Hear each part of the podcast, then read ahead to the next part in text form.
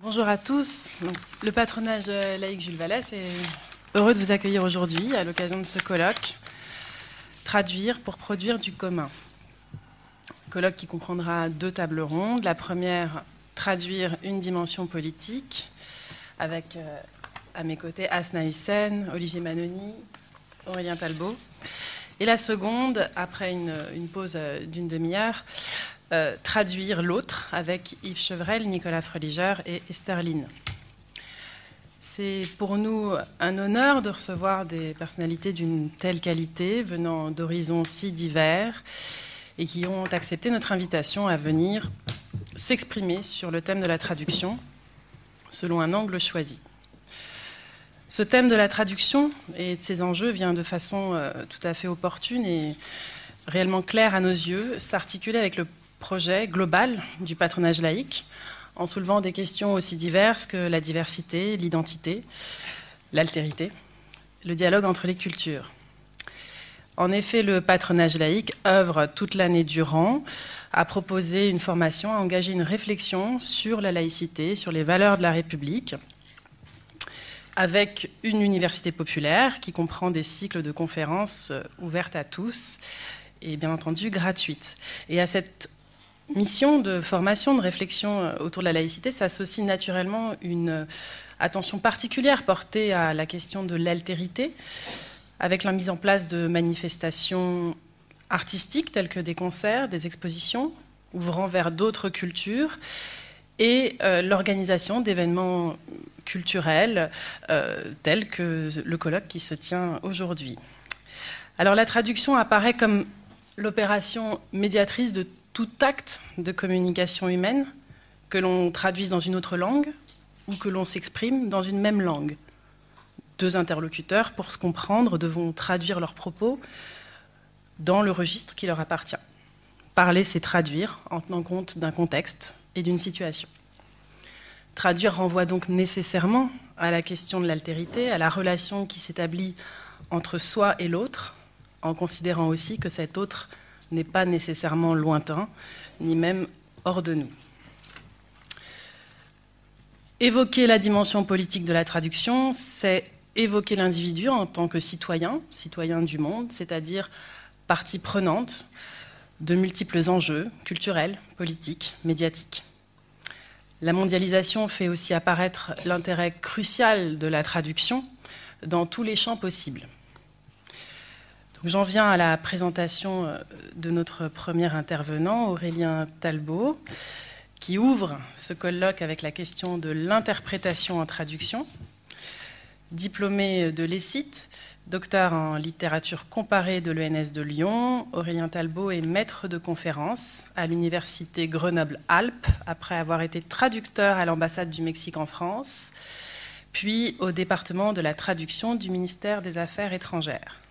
Ses recherches portent sur les théories et les pratiques de la traduction juste avant de commencer, je rappelle le déroulé de ces tables rondes. Chaque intervenant dispose de, 20 minutes, euh, puis euh, un temps sera dédié à l'échange avec euh, vous, public, durant lequel vous pourrez poser vos, questions afin d'approfondir les points qui vous animent, qui vous interrogent. Voilà, je vous remercie et excellent après-midi à tous. Oui, bonjour à tous. Euh, donc en fait, l'intitulé de mon intervention a un petit peu évolué, euh, et donc j'ai retenu finalement la contradiction tenue du propre au commun, traduire et interpréter en perspective. Donc tout d'abord, je voudrais remercier les organisateurs d'avoir bien voulu me solliciter pour cette table ronde. Et comme cela vient d'être rappelé, le thème qui nous réunit aujourd'hui concerne la dimension politique de la traduction dans le cadre plus large de l'expression traduire pour produire du commun. Ces termes politiques communs et plus encore leur mise en relation sont chargés et l'on peut ainsi éprouver une certaine appréhension face à l'exercice passionnant mais ardu auquel nous sommes conviés, consistant, tel que je l'ai compris du moins, à discerner de possibles points de contact entre ces termes politiques communs et la politique et la problématique de la traduction. À cet égard, l'argumentaire nous éclaire en mentionnant l'exemple, ou plutôt le contre-exemple du globish. Nombreux sont ceux, en effet, qui estiment qu'une base d'anglais pourrait constituer le moyen d'expression tout trouvé permettant de résoudre certains problèmes mondiaux, notamment au sein des instances internationales dans lesquelles se réunit ce qu'on appelle précisément la communauté internationale. Le mot globish, ce tout à l'anglais évoqué par Barbara Cassin, fait par la même référence à un phénomène, à une tendance qui pourrait à terme conduire à mettre en danger la vie des langues, à commencer par l'anglais et la traduction. Dans ce contexte, la traduction, justement, est souvent présentée comme une activité offrant une situation exemplaire, à équidistance de deux écueils. Pour dire les choses rapidement, d'une part, on aurait l'écueil du relativisme plat, et de l'autre, l'écueil d'un universalisme dans lequel serait toujours enroulée la possibilité de faire violence au particularisme. La traduction pourrait donc constituer un modèle, un paradigme, voire un poste d'observation ou une clé en tant que la traduction a pu, par exemple, être qualifiée par Paul Ricoeur d'équivalence sans identité, dans un recueil de textes où cet auteur revient sur les travaux de François Julien, qui, ici même, il y a quelques mois, prononçait un cycle de conférences placé sous le signe de l'expression produire du commun. Paul Ricoeur évoque, dans ce même ouvrage, une tâche, construire des comparables, qui serait liée à la traduction. Là encore, ces formules, équivalence sans identité, construire des comparables, sont passionnantes mais difficiles. Comme l'a indiqué dès 1959 Roman Jacobson, qui écrivait, je cite la traduction de Nicolas Ruet, l'équivalence dans la différence, autrement dit l'équivalence sans identité euh, dont parle Paul Ricoeur, l'équivalence dans la différence est le problème, nous dit euh, Roman Jacobson, le problème cardinal du langage et le principal objet de la linguistique. D'un autre côté, certains traducteurs, ayant réfléchi à leur activité, incitent à rester prudents quant au passage de la traduction au sens restreint à la traduction au sens large, c'est-à-dire conçue comme un modèle ou un paradigme. Et il est possible de se demander pour quelles raisons ces traducteurs expriment ainsi une telle réticence. Alors c'est la piste que j'ai choisi aujourd'hui de suivre pour traiter la thématique qui nous est proposée, partant de l'hypothèse que le passage du plan de la traduction restreinte, celle que l'on effectue pragmatiquement entre les langues, au plan de la traduction au sens large, en tant que paradigme, ce passage du plan de la traduction restreinte au plan de la traduction au sens large implique peut-être déjà en soi un enjeu politique ou est à même de nous renseigner concernant la dimension politique potentiellement à l'œuvre dans certaines représentations de l'acte de traduire. Et dans ce cadre, la place accordée à la perspective interprétative me paraît décisive. Si l'on en croit ainsi les traces et les récits les plus anciens dont on dispose au sein de la culture ou de la civilisation dite occidentale, dès qu'il y a eu des langues et la possibilité de les traduire, le problème de l'articulation du propre au commun se serait posé. Jacques Derrida rappelle ainsi de manière saisissante que le nom de Babel, dans l'épisode biblique de la tour de Babel, peut à la fois être entendu comme un nom propre et comme un nom commun. Babel, écrit Derrida, en tant que référence d'un signifiant pur à un existant singulier, ou Babel que, par une sorte de confusion associative qu'une seule langue rendait possible, on put croire traduire par confusion. Babel serait donc conjointement un nom propre et un nom commun, signifiant confusion. L'épisode de Babel, mis parfois en regard de celui de la Pentecôte, et les multiples commentaires qu'en ont produit des traducteurs et traductologues contemporains, est symptomatique d'un rapport à la traduction informé en Occident par la traduction des Écritures, au moins depuis Jérôme, et pour le français, au moins jusqu'à Henri Méchonic, s'opposant avec véhémence à la théorie du langage et de la traduction de Jane Naida, ou encore jusqu'à la nouvelle traduction de la Bible par des tandems constitués d'exégètes et d'écrivains, la Bible publiée chez Bayard en 2001. Plus encore, cette problématique de l'articulation entre le propre et le commun par la traduction se décline traditionnellement en traductologie suivant un volet proche mais distinct, la question des universaux. Qu'il s'agisse dans une interrogation partagée avec la linguistique des universaux du langage ou, comme le suggère Barbara Cassin, de compliquer l'universel. Pour schématiser, il y aurait des langues et une faculté de langage, comme il y aurait des communautés linguistiques et des universaux du langage. Georges Mounin, dans un ouvrage qui a fait date, a ainsi évoqué cette allée et venue dans le dialogue entre la notion d'universaux et celle de découpage irréductiblement différent. Ailleurs, on le sait, il parle de verre coloré et de verre transparent pour qualifier des traductions qui mettent davantage l'accent sur l'irréductibilité des découpages ou sur les universaux. Jean-René L'Admiral, à sa suite, propose de relire l'histoire de la traduction à la lumière de cette binarité et de couples célèbres qui illustreraient la question traductologique par excellence. On aura reconnu la distinction entre sourcier et cibliste, selon que l'on penche davantage vers l'hypothèse relativiste ou universaliste. Par rapport à ces catégories assez massives, certains insistent avec raison sur la négociation permanente qui serait caractéristique de la pratique. Pour reprendre une notion mise en lumière par Umberto Eco, la notion de négociation, ou insiste encore, comme le fait la traductologue allemande Katharina Reiss, sur le savant dosage que comporte toute traduction. Savant dosage entre approche sourcière et approche cibliste. Ainsi, si l'on en croit Michel Ballard, les solutions adoptées par Jérôme dans sa traduction dépendraient de chaque cas de figure, au point que Michel Ballard représente Jérôme, je cite, crucifié entre la fidélité aux formes d'origine et les exigences de la langue d'arrivée. Jérôme avouant mélanger les deux options, ad sensum et ad litteram. De même, certains traducteurs parlent de leur propre pratique comme caractérisée par une double contrainte, une injonction paradoxale, un double bind, servir deux maîtres sans vouloir trancher d'un côté ou de l'autre. Bernard Höpfner se dit ainsi Bartelbotter, à la fois Bartleby, copiste, et réécrivain, auteur. Pour illustrer ce mouvement de bascule qui oscille entre grandes catégories antinomiques, universaux, découpage irréductible, ou sourcier, cibliste, et de l'autre côté, négociation paradoxale, on peut évoquer le parcours que suit Paul Ricoeur dans l'ouvrage déjà mentionné, où il propose de passer, je cite, de l'alternative ruineuse à l'alternative pratique suivant une logique qui est déjà celle, en fait, de Georges Mounin dans sa défense et illustration de l'art de traduire, connue sous le titre Les belles infidèles. On pourrait également dire, avec Étienne Balibar, dont la préoccupation pour le paradigme de la traduction est importante, passer de l'universel théorique à l'universel pratique.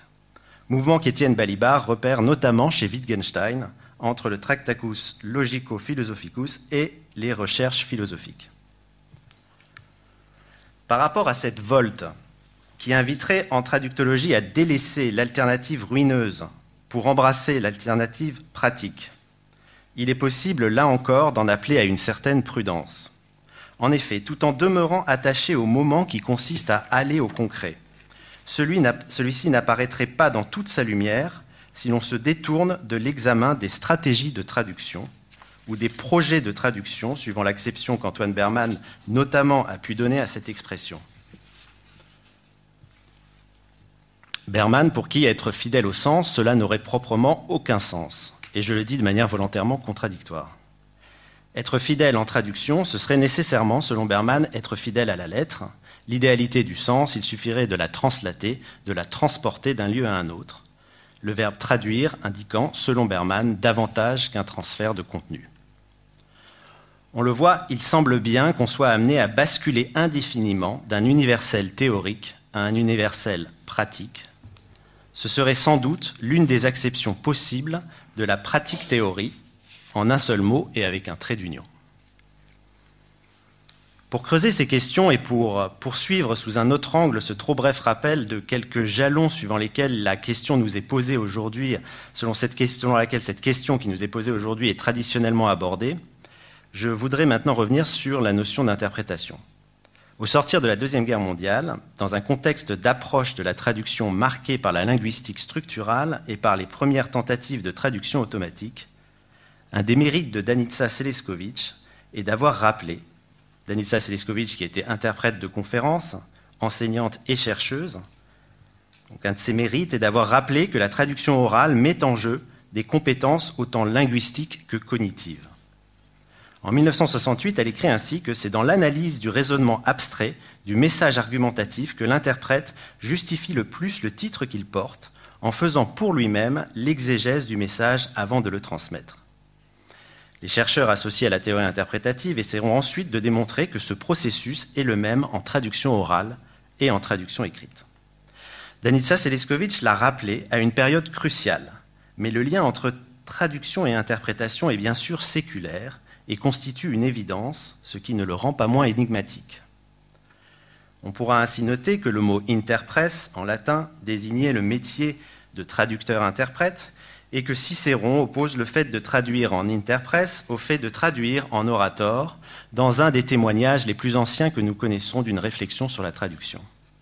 On pourra également observer que selon les recherches menées à ce sujet, il a fallu attendre Leonardo Bruni, soit le XVe siècle, pour que le verbe latin traducere en vienne à prendre l'acception que l'on donne aujourd'hui au mot traduire. Or, interprète, c'est étymologiquement, Jean-Charles Véliante le rappelle, celui qui négocie entre les prix. C'est sans doute cela qui permet à Cicéron de développer en déclarant que dans ses traductions, il a traduit en orateur, c'est-à-dire qu'il a pesé la somme en bloc, et non pas compter pièce par pièce comme l'aurait fait un interprète.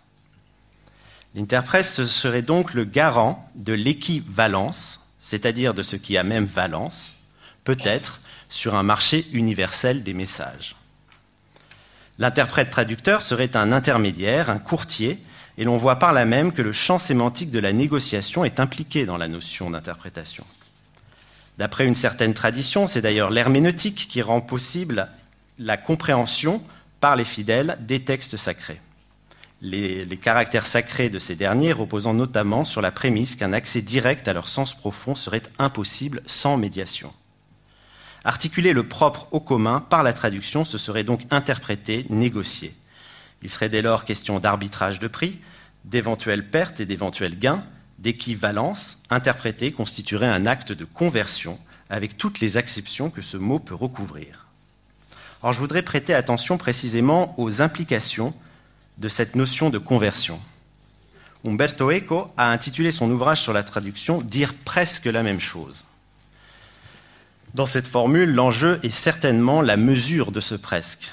De même, dans la célèbre déclaration de Humboldt selon laquelle notre pensée serait déterminée jusqu'à un certain degré par chaque langue particulière, l'enjeu est la mesure de ce degré.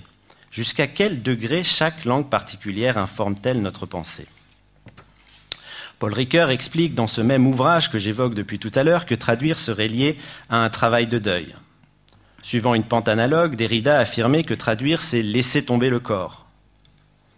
De telles expressions soulignent aussi que l'enjeu, dans chaque cas particulier, est la mesure du degré suivant lequel traduire consisterait à faire le deuil de tel ou tel propre ou de telle ou telle propriété de l'autre langue culture Jusqu'à quel point est-ce nécessairement un acte d'appropriation? Peut-être faut-il, comme nous y invite Étienne Balibar, suivre encore Derrida et en venir à parler avec lui d'ex-appropriation. Ex-appropriation pour caractériser la traduction.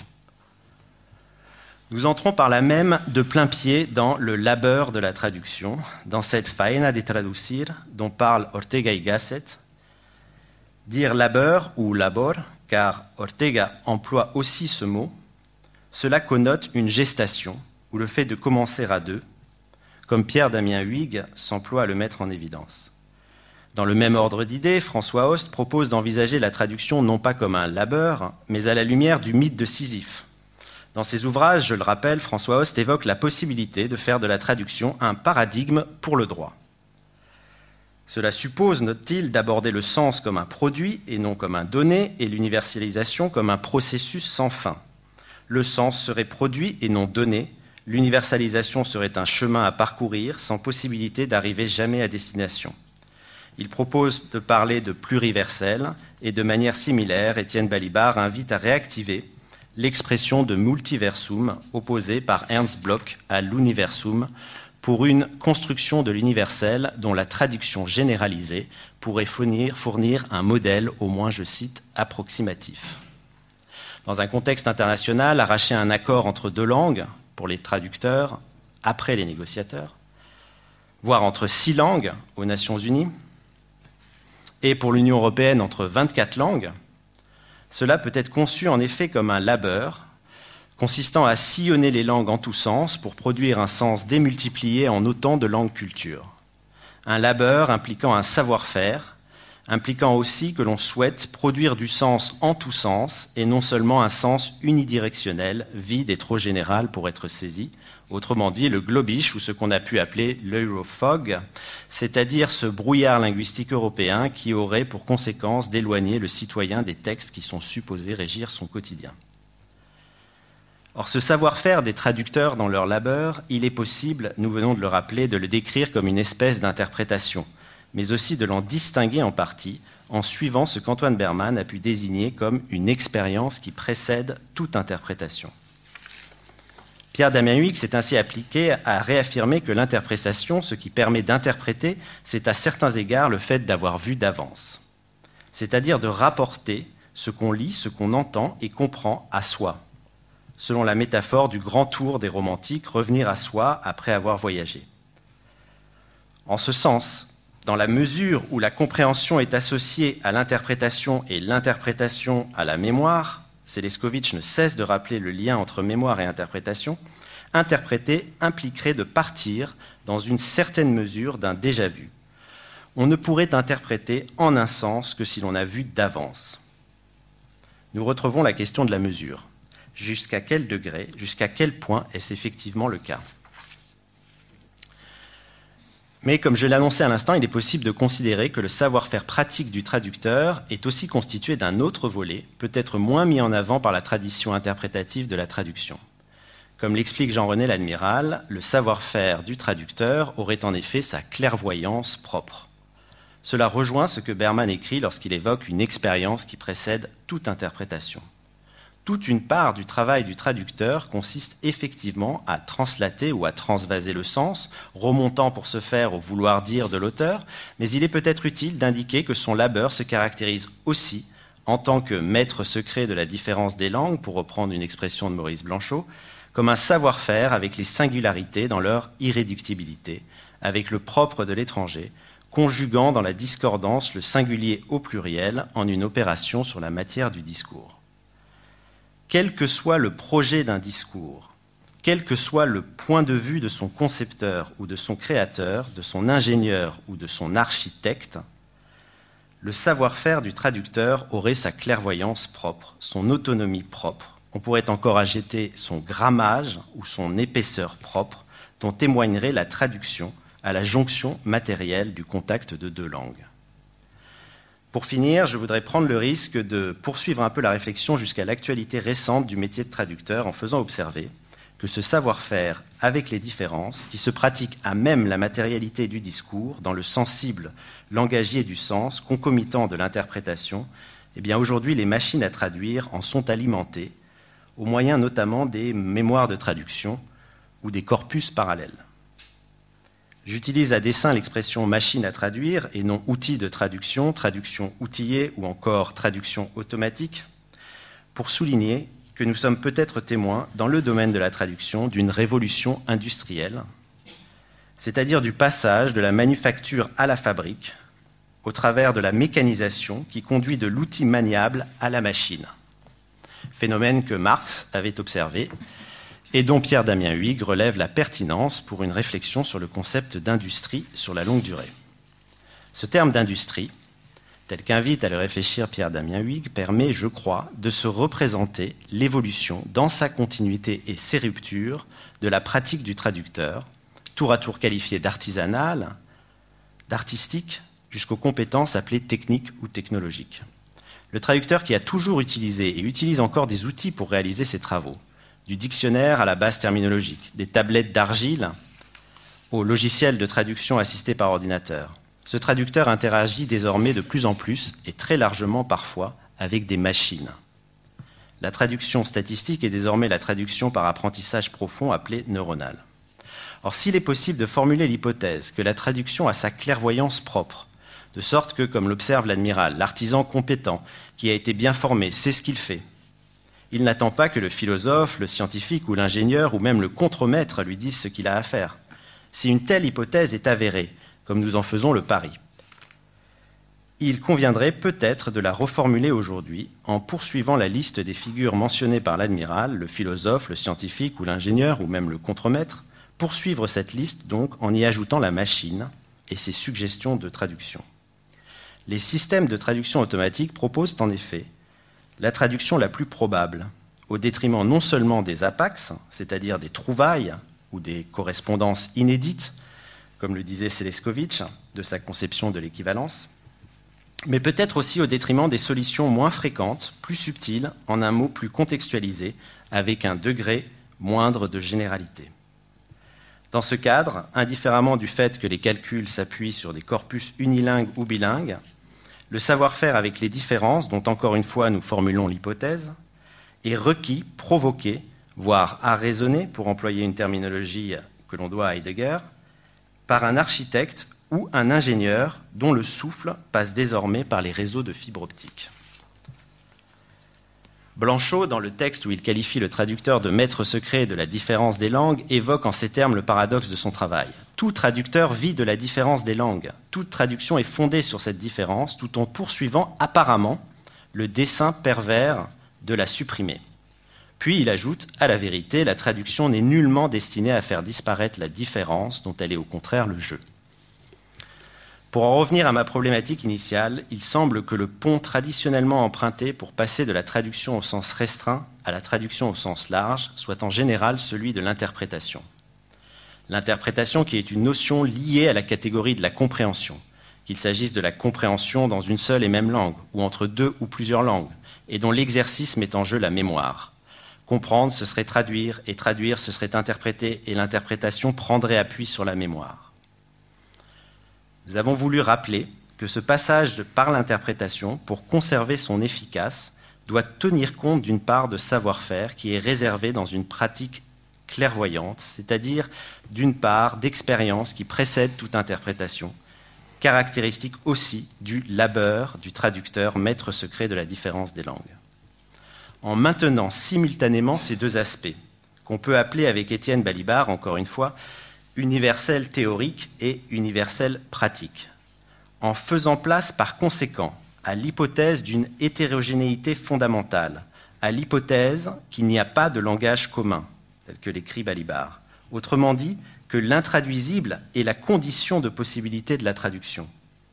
La traduction peut effectivement être envisagée comme une contradiction en acte, nous dit Balibar, ou, comme l'écrivait déjà Henri Méchenic, une contradiction tenue.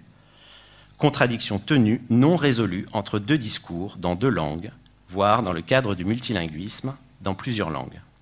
Cette expression, contradiction tenue ou en acte, rappelle à la traduction la possibilité qui est la sienne de ne pas avoir vu d'avance, de ne pas se satisfaire de ce qu'on appelle la traduction prédictive, obtenue selon un modèle probabiliste, que ce modèle d'ailleurs ait été intuitivement reconduit à un sentiment de la langue ou qu'il ait été computationnellement fondé sur un calcul informatique. C'est en ce sens, me semble-t-il, dans la mesure où la traduction est aussi entendue comme une expérience qui précède toute interprétation, avec sa clairvoyance propre, que cette activité peut sans doute contribuer, en tant que poste d'observation ou paradigme, à la réflexion sur l'articulation du propre commun, dans la discordance du singulier pluriel au sein de chaque texte et contexte en acte et en situation. La traduction, entendue de la sorte, appliquerait bien une dimension politique productive tendue vers un pluriversel ou un multiversum, dimension politique qui partirait du différent, de l'intraduisible, comme condition de possibilité de la traduction, telle que l'ont déjà évoqué notamment François Host, Barbara Cassin ou Étienne Balibar. Merci.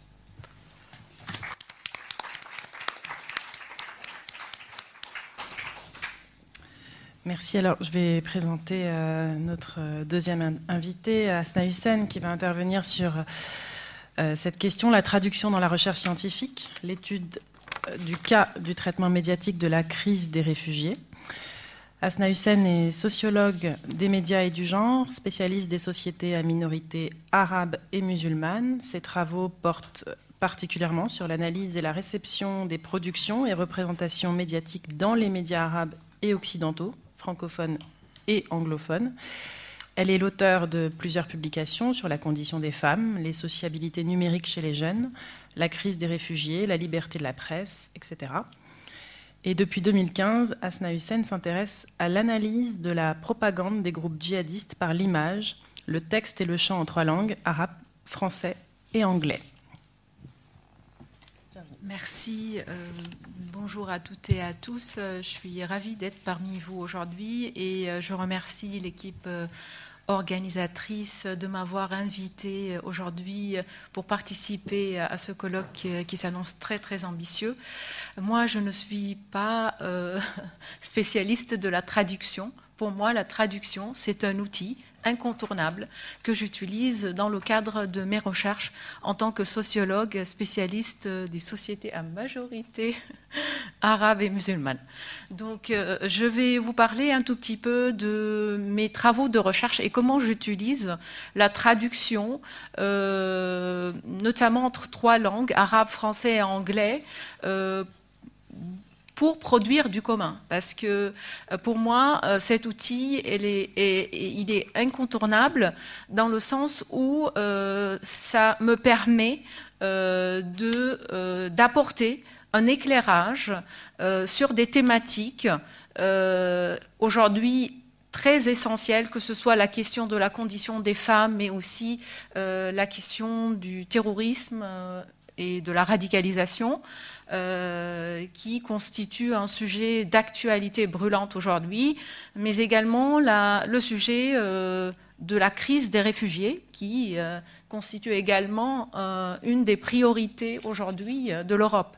Donc j'ai eu la chance de travailler sur des thématiques pareilles, et ce que je vais vous présenter aujourd'hui, c'est essentiellement comment la traduction euh, devient euh, un outil euh, très important dans la recherche scientifique, notamment en sciences sociales, mais aussi comment la traduction, dans certains cas, devient un élément, un facteur important pour nuire au commun, pour, pour renforcer la haine et le rejet de toute forme d'altérité. Euh, donc c'est essentiellement ces deux, euh, on va dire, deux éléments que je vais aborder dans le cadre de mon intervention aujourd'hui, toujours basé à partir de, euh, de, ma propre expérience, petite expérience en tant que sociologue du monde arabe. Donc je vais d'abord revenir un tout petit peu sur la question de la traduction euh, qui constitue une tradition vieille hein, de deux millénaires euh, depuis l'époque des Syriens, notamment de deuxième siècle, qui à l'époque traduisait les œuvres païennes en arabe euh, aux théoriciens contemporains, en passant par les Abbassides entre les 750 et 1250, nommé l'âge d'or de la traduction. Hein, c'est très connu euh, à l'échelle universelle, la maison de la sagesse, euh, Bayt el-Hikmah en arabe, instaurée par le calife Al-Ma'moun, où l'on traduisait principalement la philosophie grecque, euh, la science indienne et la littérature perse. Donc malheureusement, cette tradition qui euh, qui euh, s'inscrit dans un projet d'ouverture à l'altérité et la production du commun euh, dans le monde arabe. On l'a perdu au fil des années. Et, et c'est ce que j'ai remarqué surtout quand, quand j'ai commencé à travailler sur, sur mes thèses. Euh, que ce soit euh, au sein de l'université libanaise euh, et au sein de l'université de Bordeaux, parce qu'à l'époque, j'avais une bourse d'excellence du gouvernement libanais, notamment en 2009, alors que j'étais en première année de thèse à l'université libanaise. La question s'est posée tout de suite, qu'est-ce que je fais? Est-ce que j'abandonne ma thèse arabe et je pars en France et je m'engage dans une thèse française? Enfin, ça, a nécessité beaucoup de réflexion de ma part parce que euh, quand on est engagé dans le domaine de la recherche, la, euh, question se pose par rapport qu'est-ce qu'on fait en fait, qu'est-ce qu'on fait avec cette recherche-là. Donc euh, la production de la connaissance me concernant, ça doit être un outil au, profit de la société. Donc, euh, j'ai pris ma décision tout de suite de dire je vais travailler en même temps, en parallèle, sur, sur deux thèses, une en arabe et une en langue française. Parce que je veux aussi que mes travaux de recherche, notamment sur la question de la condition des femmes dans le monde arabe, soient aussi au profit de, la société, puisque euh, et ça, c'est, euh, je le dis avec beaucoup d'amertume, que euh, les questions du genre dans le monde arabe ne s'intéressent peu les chercheurs d'aujourd'hui. Donc il y a un vrai besoin, un vrai manque aujourd'hui dans le monde arabe pour développer les études du genre, alors qu'il s'agit bien d'un sujet très très important pour le développement de ces sociétés-là. Donc c'est un premier point. Deuxième point aussi, notamment par rapport à ma thèse française. si vous voulez, c'est aussi parce que euh, je, me suis rendu compte très rapidement que, en arrivant en France, notamment à Bordeaux, qu'il euh, existe toujours dans les sociétés occidentales et euh, en France plus particulièrement une vision plus ou moins essentialiste de la, condition des femmes dans les sociétés à majorité musulmane. Donc là aussi, toutes mes recherches portent sur les transformations de ces conditions-là, notamment à travers euh, l'évolution de l'image des femmes dans les médias et de leur rôle dans la société. Donc euh, pour moi, c'était aussi important, c'était aussi un moyen de euh, répondre à des préjugés, à des idées reçues par rapport à la situation des femmes dans le monde arabe. Et c'était vraiment les premiers chantiers de traduction, puisque euh, j'avais travaillé sur cinq pays euh, arabes à l'époque. J'avais fait un travail de terrain extrêmement euh, large. J'avais interrogé une centaine de femmes journalistes et travaillant dans le domaine journalistique, des animatrices principalement de télé, d'émissions télé et de correspondantes, euh, notamment dans euh, le domaine de, la guerre et des conflits armées.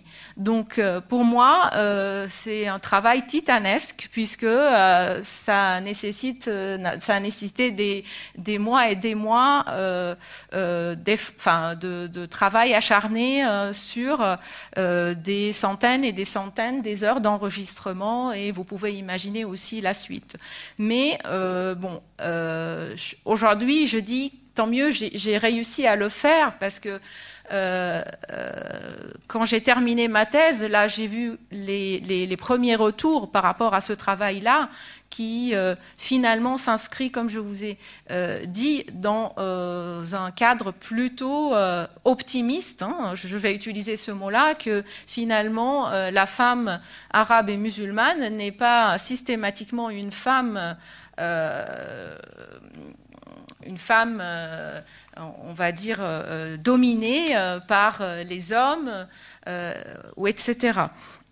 Donc ça, c'est euh, je pense que ce genre de travail est très très important aujourd'hui. Comment on peut mettre la traduction au service? Et ce n'est pas évident parce que j'ai eu aussi l'occasion de travailler sur, euh, dans le cadre d'un rapport de recherche pour essayer de comprendre les tendances euh, par rapport à la recherche en sciences sociales dans le monde arabe. C'est là où j'ai découvert que beaucoup de jeunes chercheurs dans ce monde-là évitent de travailler sur des euh, études euh, comparatives ou évitent de, même quand ils sont inscrits dans une université occidentale, française ou autre, évitent de faire ce genre de, d'études comparatives entre le Sud et le, le Nord, on peut le dire d'une manière générale, pour éviter ce travail de traduction.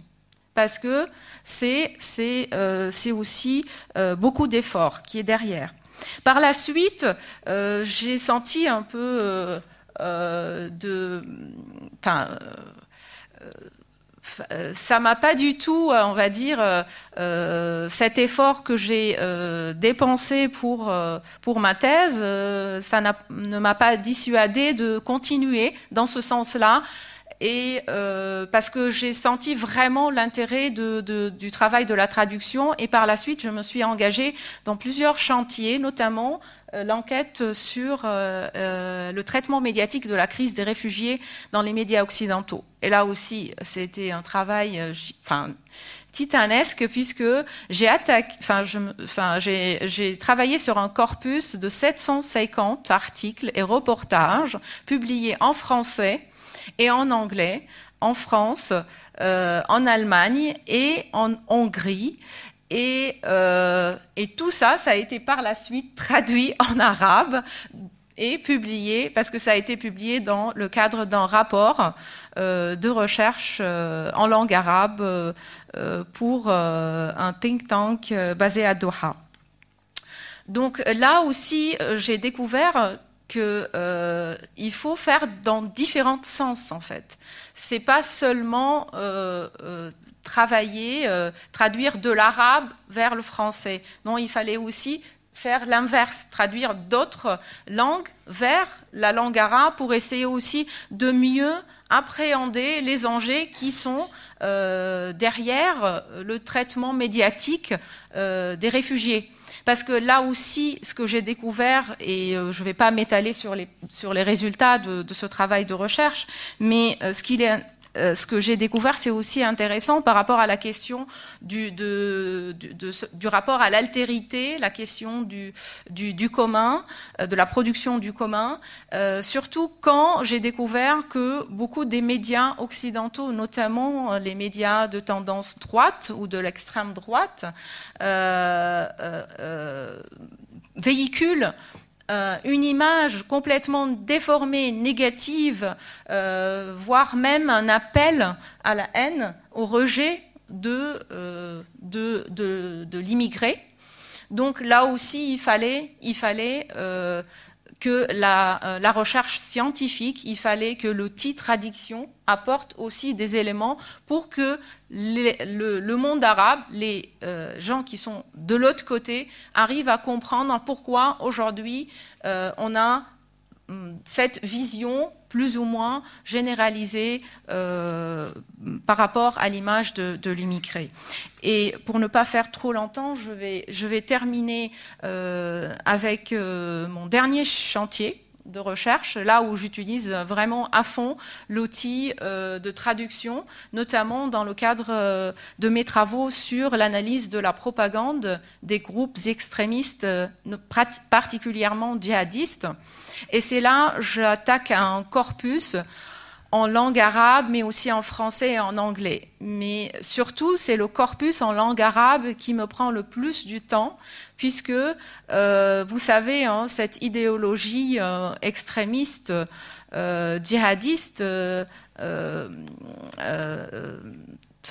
trouve ses racines dans, dans, le monde arabe, malheureusement, je le dis, et les fondements idéologiques de cette idéologie-là euh, se trouve dans un corpus euh, qui, euh, je peux dire, dans un corpus islamique qui, depuis sept, siècles aujourd'hui, continue à nourrir, à alimenter cette idéologie-là. Euh, je ne suis pas en train de généraliser parce qu'il faut être prudent quand on aborde ces questions-là.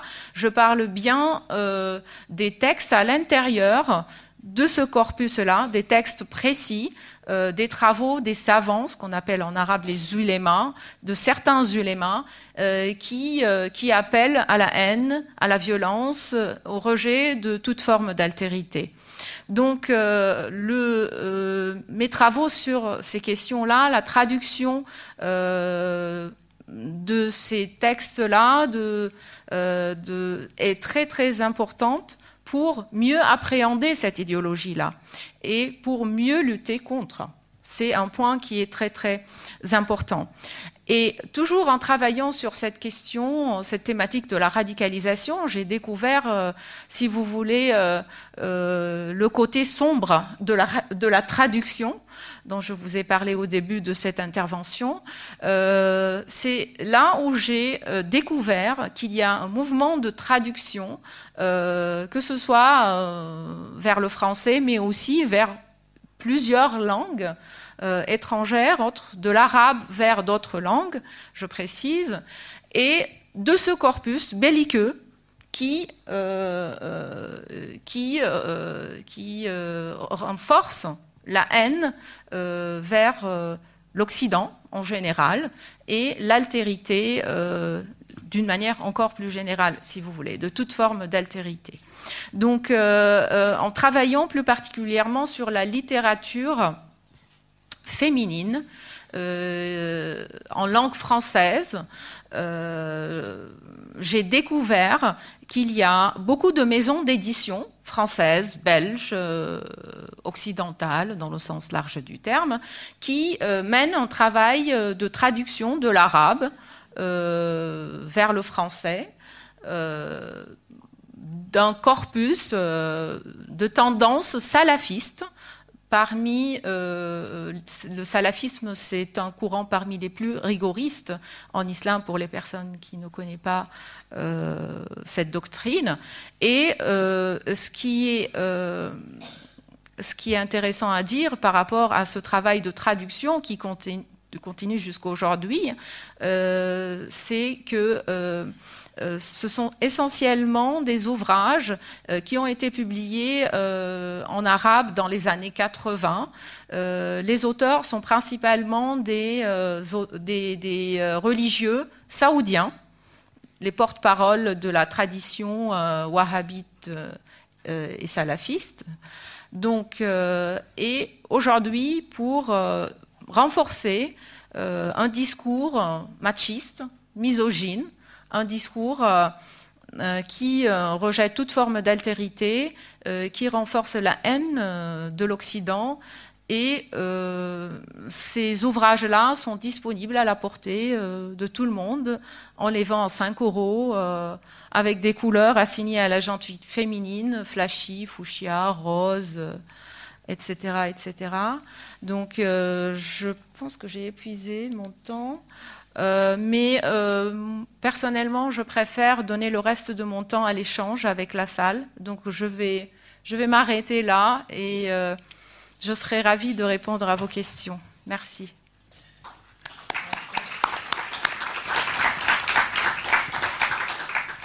Alors, notre troisième intervenant sur la question de la traduction et de la manipulation est Olivier Manoni, Journaliste indépendant depuis 1978, il commence à la même époque à effectuer ses premières traductions depuis la langue allemande pour l'édition.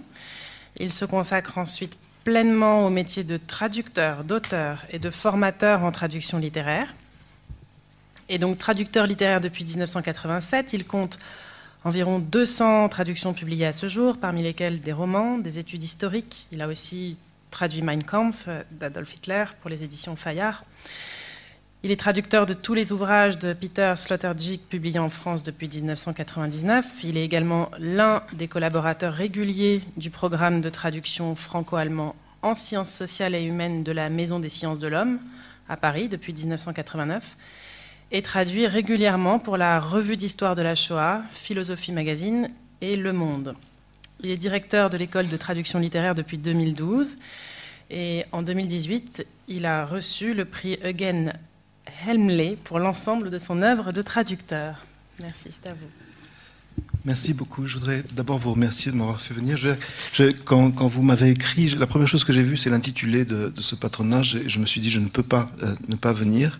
Et en fait, ce que je vais dire là, je, voudrais le placer un peu sous sinon sous l'autorité, du moins sous le parrainage de Jules Vallès, parce que je suis persuadé qu'il y a un, rapport extrêmement étroit, et je vais essayer de le montrer, entre la traduction et la politique, et aussi entre la traduction et et la laïcité. Voilà. Et donc, ce qu'on m'a proposé comme sujet, euh, que j'ai accepté tout de suite, c'était la traduction et manipulation. Donc, je me suis d'abord, euh, heureusement, j'ai eu un peu de temps pour réfléchir, ce qui n'arrive pas tous les jours. Et euh, j'ai donc commencé par compiler tous les cas de euh, traduction manipulée. Vous savez que la traduction est une chose qui, est, étant un instrument, peut être utilisée dans tous les sens. On aurait pu commencer par la dernière euh, entrevue entre euh, Emmanuel Macron et Vladimir Poutine, où l'interprète russe s'est livré à quelques cabrioles, et apparemment l'interprète français aussi, pour que chacun puisse comprendre ce qu'ils avaient envie de comprendre. et puis je me suis dit que ça serait peut-être un peu court et, qu'on n'irait pas au bout du problème, donc je suis remonté à la base essayant de ce que voulait dire simplement euh, euh, manipulation. Euh, la manipulation, c'est l'essence même de la traduction. Je vais faire un tout petit peu d'étymologie de, bazar.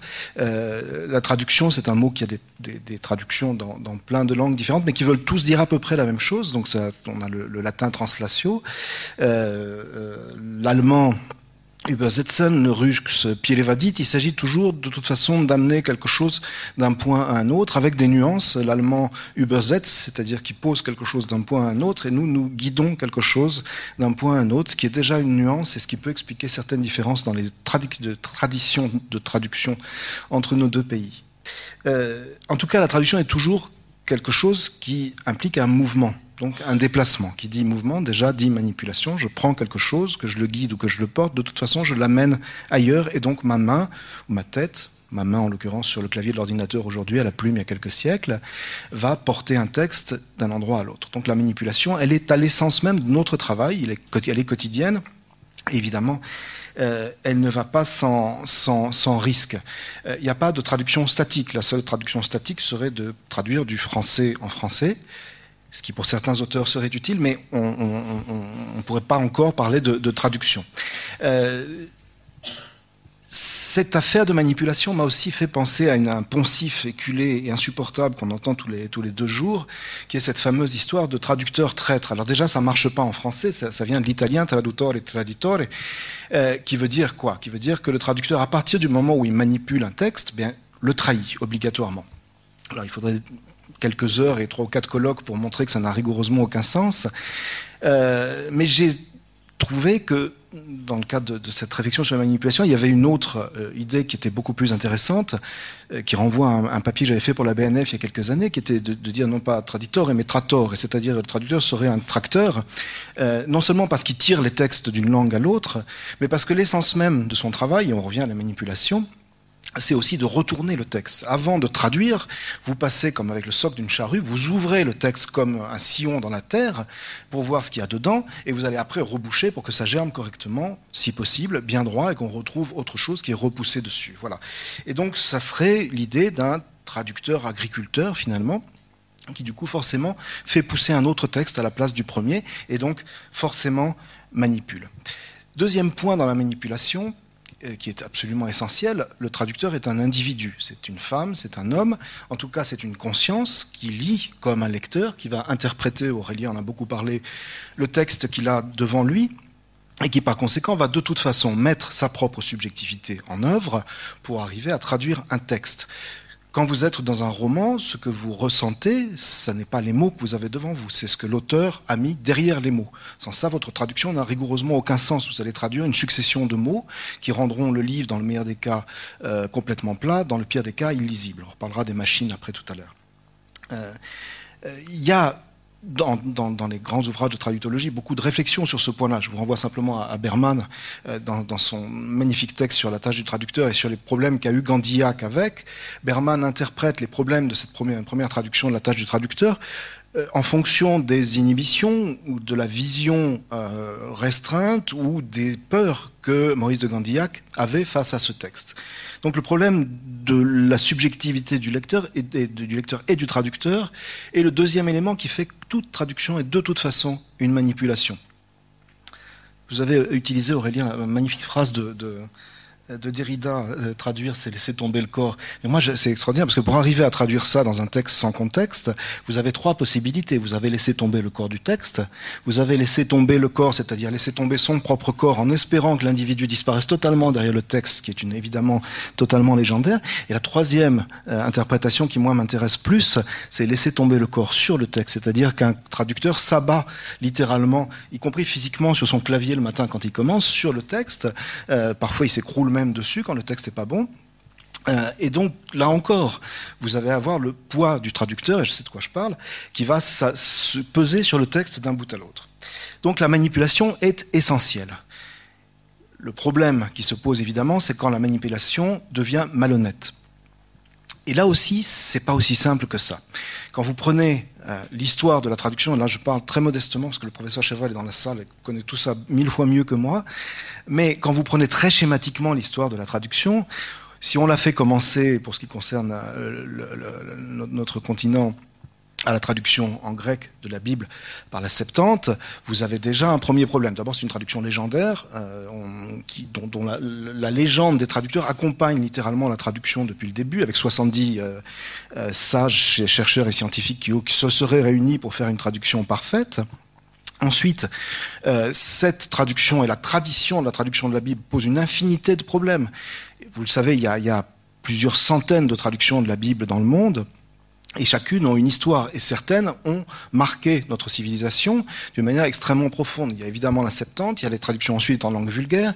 La traduction de la Bible par Luther a révolutionné l'Allemagne et la langue allemande.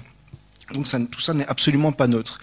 Et aujourd'hui, vous avez, euh, vous en avez parlé, la, traduction qui a été refaite chez Bayard, mais vous avez aussi quelqu'un comme Eri De Luca qui travaille sur la traduction, sur ce qu'on a de la Bible primitive dans l'hébreu primitif avec un tout petit nombre de mots, 5000 à peu près, euh, extraordinairement polyvalent, qui utilise, qui autorise des interprétations extrêmement diverses. Et quand Éric De Luca, qui est croyant et qui, a une foi profonde, parle de la Bible, il se prend, enfin je l'ai vu personnellement en, en conférence, c'était admirable, il, prend, part dans des colères extraordinaires en disant ce qu'on a fait à ce moment-là est une véritable honte. Voilà. Euh, L'histoire de la manipulation en traduction, elle commence à peu près à ce moment-là. Pourquoi? Parce que l'idée même de, traduction n'est pas clairement définie. À l'époque, elle n'est toujours pas aujourd'hui, je vous rassure. Et ce manque de définition va parcourir toute l'histoire de la traduction d'un bout à l'autre en faisant varier la nature même de la traduction. Donc très schématiquement, je répète, vous avez une période, euh, par exemple, où euh, quand on traduit au 15e, 16e siècle des textes euh, espagnols, les traducteurs français estiment qu'ils ont quand ils traduisent le texte, à le transposer, Übersetzen, là, on reprend le, sens allemand, et donc à recréer totalement des textes. Donc vous avez des textes où tous les personnages ont des prénoms français, les villes sont françaises, et l'histoire même est francisée. Euh, ça dure un certain temps. Euh, peu à peu l'idée qu'on puisse avoir une sorte de fidélité au texte, c'est-à-dire l'histoire qu'on puisse transposer un univers d'un pays à l'autre sans le dénaturer, sans l'assimiler, sans l'approprier, se l'approprier totalement, euh, s'impose petit à petit. Vous avez beaucoup plus tard ce qu'on a euh, appelé la période des belles infidèles, qui est marquée notamment par euh, l'appropriation la, la, de grands textes par de très grands auteurs. Euh, je vais en citer quelques-uns, mais il y en a énormément. Il y a Gérard de Nerval qui traduit Goethe, et Goethe d'ailleurs qui traduit Nerval, Baudelaire qui traduit Edgar Poe, euh, Alexandre Vialat qui traduit Kafka.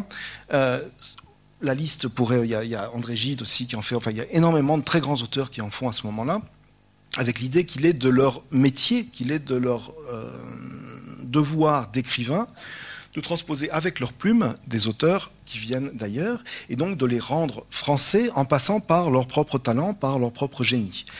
C'est admirable, ces traductions sont toutes absolument splendides, mais quand vous prenez la liste, quand vous regardez par exemple Gérard de Nerval, sa traduction du Faust de Goethe, qui est une splendeur, je dis vraiment clairement, c'est magnifique, c'est criblé d'erreurs énormes, gigantesques.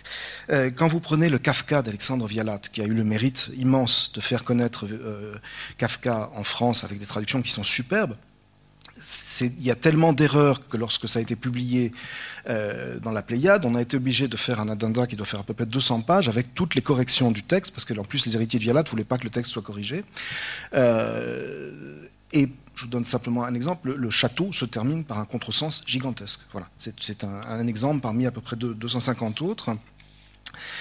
Euh, cette traduction s'est perpétuée pendant assez longtemps, jusqu'au début du XXe siècle et beaucoup plus après la guerre, où des traducteurs ont commencé à aborder le travail d'une manière différente, c'est-à-dire en se, disant qu'il fallait essayer de rendre le texte. Vous avez parlé beaucoup du sens, Aurélien, tout à l'heure.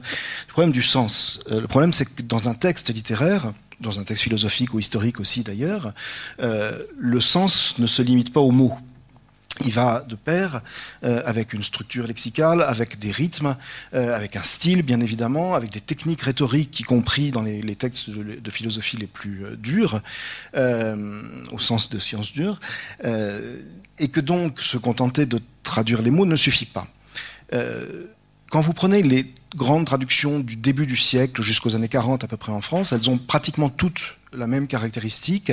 Elles tentent de de, rendre des textes en bon français. Donc on n'est plus dans le français des écrivains qui tentent de rendre euh, Baudelaire rendant Pau euh, comme du Baudelaire, magnifiquement, mais dans une langue qui va en fait satisfaire les besoins d'un public virtuel, d'un public supposé, ce que dénonce Walter Benjamin justement dans la tâche du traducteur, c'est la dernière des choses à faire. Et vous avez une infinité de cas de textes où vous avez les mots à peu près, vous avez à peu près le récit, mais les textes sont totalement dénaturés par ce travail de traduction en, bonne langue française. il y a quelques exemples qui sont extrêmement connus, mais il y a Dostoïevski, euh, notamment dans toutes les traductions d'avant-guerre, euh, où vous avez bien entendu l'histoire de Raskolnikov, où vous avez bien entendu euh, tous les récits, mais où le, style même, l'essence même de l'œuvre de Dostoïevski euh, saute complètement. Il a fallu en fait attendre euh, l'immense travail d'André Markovitch en France pour retrouver un Dostoïevski qui est sur l'essence même du texte, c'est-à-dire la réalité de ce qu'est le souffle de Dostoïevski, de ce qu'est euh, son sens du rythme de la phrase, de ce qu'est la, la rhétorique qu'il utilise, qui est une rhétorique extrêmement hachée, extrêmement russe extrêmement éruptive, pour qu'on retrouve ça et pour qu'on redécouvre en fait ce qu'était réellement Dostoïevski en français. En sachant que dans les années 20 euh, ou 30, si on avait proposé les livres traduits par Markovitch à un public français, il aurait vraisemblablement jeté immédiatement à la poubelle. Il y a un autre exemple très célèbre qui est le, Berlin Alexanderplatz d'Alfred Döblin, qui a été publié dans les années 20 en, France, euh, dont la traduction est restée en France la seule connue jusque dans les années 2000, euh, euh, où Olivier Lelay a refait une très belle traduction très fidèle. Ce livre, euh, qui naît en Allemagne euh, dans une période d'éruption politique avec la, révolution de 1919, euh, littéraire avec les courants dadaïstes qui arrivent de Suisse et une révolution littéraire en Allemagne qui, est extrêmement profonde et qui est aussi politique, ce livre a été publié en France dans une très belle traduction avec un, style digne de, de, Jean Dutour ou de Guy Descartes. Ce qui fait que vous avez là aussi à peu près l'histoire, mais le récit disparaît totalement. Et quand on a vu apparaître la traduction. Évidemment, les germanistes connaissaient le texte, mais quand on a vu apparaître avec un immense soulagement la nouvelle traduction d'Olivier Lelay, on s'est aperçu que c'était un texte qui fichait le camp dans tous les sens, qui était éruptif, qui était extrêmement violent dans sa structure grammaticale, et qu'en fait, cette nouvelle traduction lui rendait sa réalité.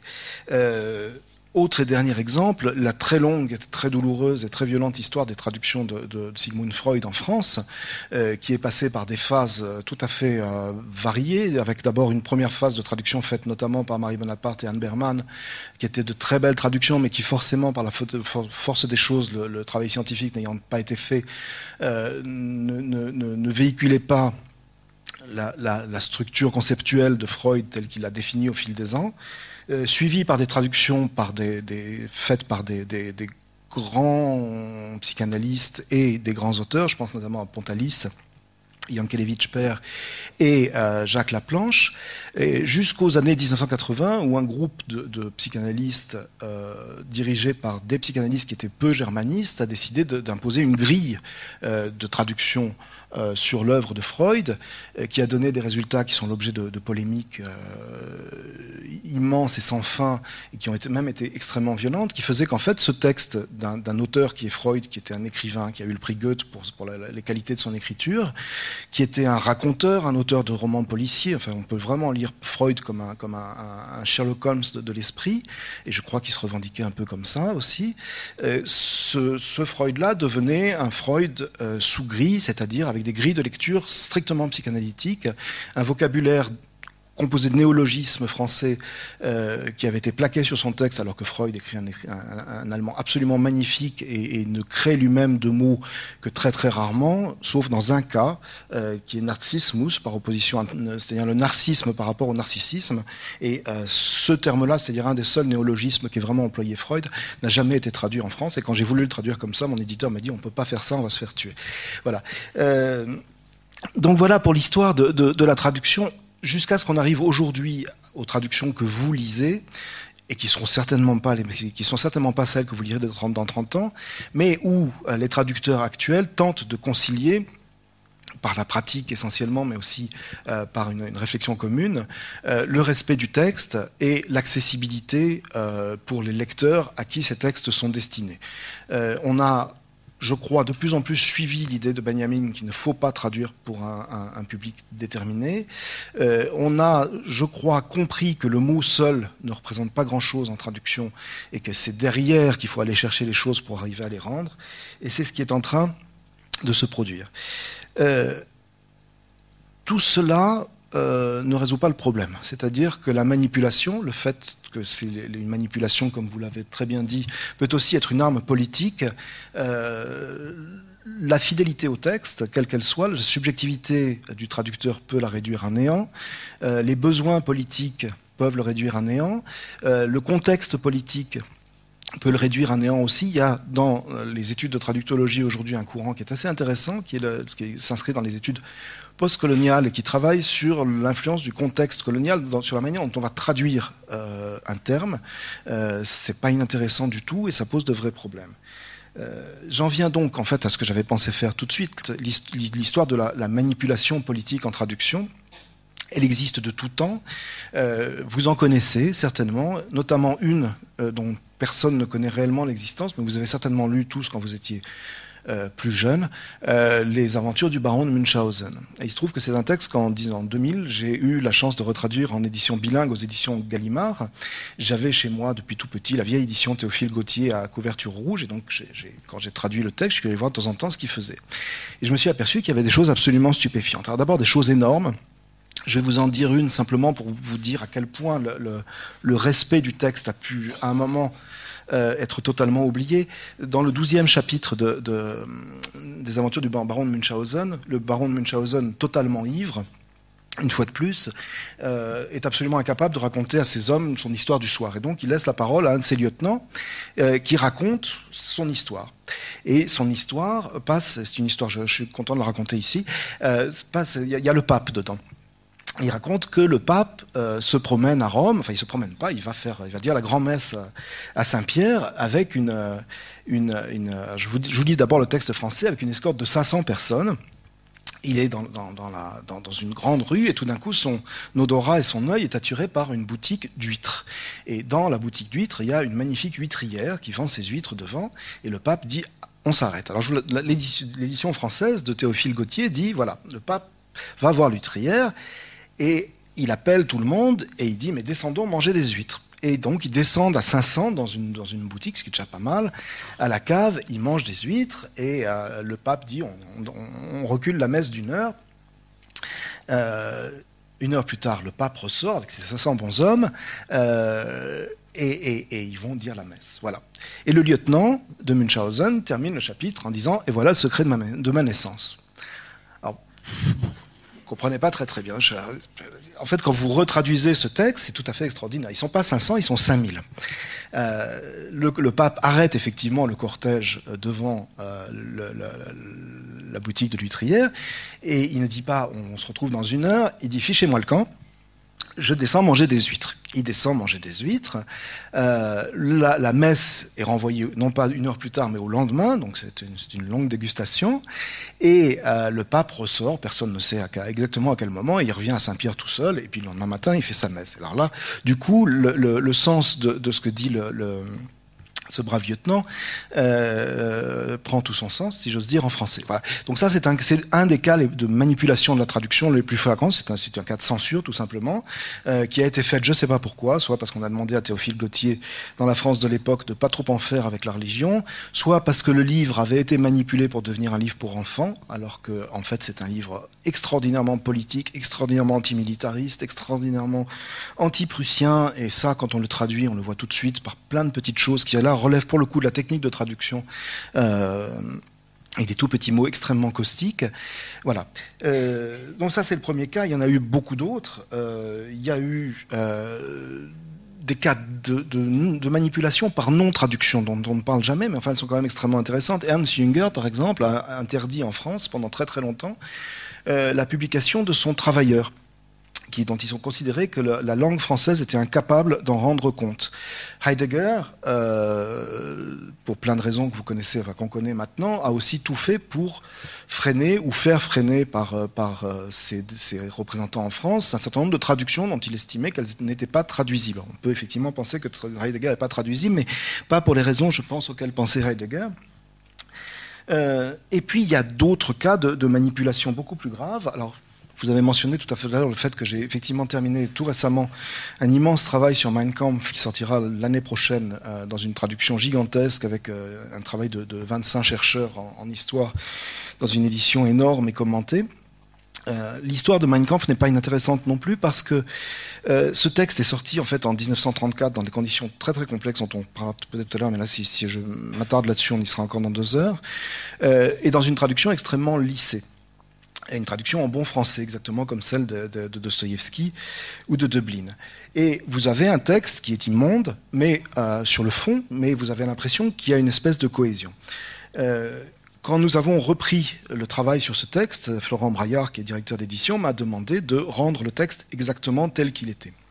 Le texte Mein Kampf tel qu'il est, c'est syntaxiquement, grammaticalement, stylistiquement une monstruosité absolue. C'est un texte où vous pouvez avoir des phrases de, 20 lignes qui tournent en rond, qui reprennent tout, le temps, tout le temps la même chose, et qui se terminent par une affirmation euh, de deux lignes. Et ça ressemble énormément, parce que j'ai aussi lu beaucoup de choses là-dessus, à ce que font les djihadistes. C'est-à-dire créer la confusion pour arriver à une affirmation définitive. Voilà. Euh, ça n'est pas inintéressant. Donc on, a repris euh, cette technique et le livre qu'on va publier va être une traduction littéralement illisible parce que le texte d'origine est illisible. On rend en fait l'essence du texte parce que c'est un texte qui repose sur la confusion. Euh, et parce qu'analyser cette confusion d'il y a 80 ans, 90 ans, dans le monde dans lequel on vit est quelque chose d'absolument essentiel. Euh, la seule personne qui ait fait interdire Mein Kampf en France, c'est Hitler. Voilà, pour des raisons politiques, parce qu'il ne voulait pas que les Français sachent euh, ce qu'il voulait faire exactement avec la France, mais je ne crois pas du tout à cette explication-là. Je pense qu'en fait, la confusion de la pensée qui était possible dans la langue allemande telle qu'il la pratiquée, si on peut appeler ça comme ça, ne l'était plus en France et qu'il avait peur simplement que ça s'effondre. Et effectivement, le livre, quand vous le traduisez tel qu'il est, est un effondrement total. On peut rapprocher ça, toute proportion gardée, il n'y a vraiment aucun rapport entre les deux hommes, du travail que fait Bérangère Viennot et euh, que j'ai un peu développé euh, sur l'incohérence des, j'ose même pas dire des discours, des, tweets de Donald Trump qui fonctionnent à peu près sur le, sur le même système, c'est-à-dire on a un langage qui utilise l'incohérence comme vecteur politique. Le rôle de la traduction ici, et je crois que c'est là où on peut répondre à la question de la manipulation, c'est d'arriver précisément à l'essence du langage pour en démonter les rouages et arriver à, rendre ce démontage visible. Pour ce qui concerne Mein Kampf, il le sera à la fois par le texte et par les commentaires qu'on apportera. Et on ne peut pas comprendre le langage politique actuel sans comprendre d'où vient cette confusion, à laquelle on a même donné aujourd'hui un nom qui s'appelle le confusionnisme, euh, qui consiste en fait à détruire le langage pour arriver à mélanger des concepts, à mélanger des, injonctions religieuses ou politiques avec une rhétorique qui n'en est pas une. Voilà. Euh, face à cette manipulation, les traducteurs sont aussi devenus un rouage important de la circulation de la pensée. Ils sont même un, rouage vital. Euh, ce sont devenus, ils sont devenus pardon, aussi des gens dangereux. Je voudrais simplement rappeler quelques, quelques faits. quand les versets sataniques sont sortis dans le monde entier. Euh, Salman Rushdie a été obligé de se mettre en, sécurité. Le traducteur français euh, aux éditions Christian Bourgois a été évacué de Paris pendant six mois et mis sous protection. Mais il y a eu quand même eu un, blessé grave et un mort. Le traducteur japonais a été poignardé et mort, et le traducteur italien a été poignardé aussi à l'époque, ce qu'on a oublié. Plus récemment, et je pourrais multiplier les exemples malheureusement à l'infini, en Turquie, les premières personnes qu'on a arrêtées avant les, écrivains, ça a été les traducteurs. Il y en a encore aujourd'hui qui sont en prison pour avoir traduit des textes qui ne convenaient pas.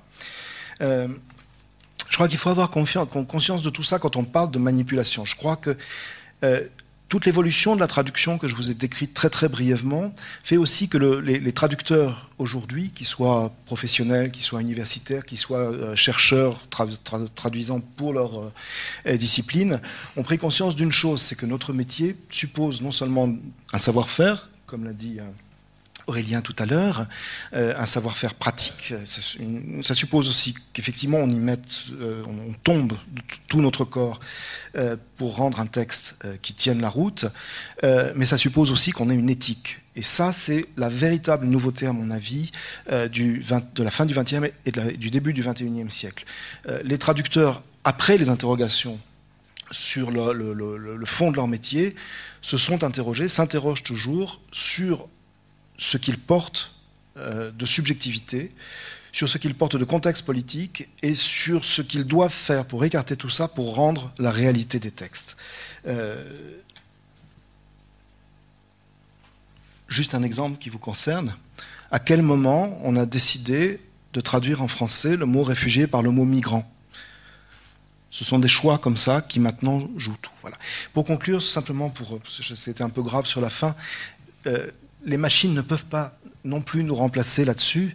Je vais juste vous citer un exemple qui a été cité euh, dans un colloque euh, à l'EHESS il y a quelques mois par un, universitaire qui travaille beaucoup sur la question, qui nous a dit, vous allez voir à quel point la machine est neutre. Vous allez taper sur Google Trad, qui est encore un vieil engin de, traduction statistique, euh, I'm beautiful. Il va vous dire je suis beau.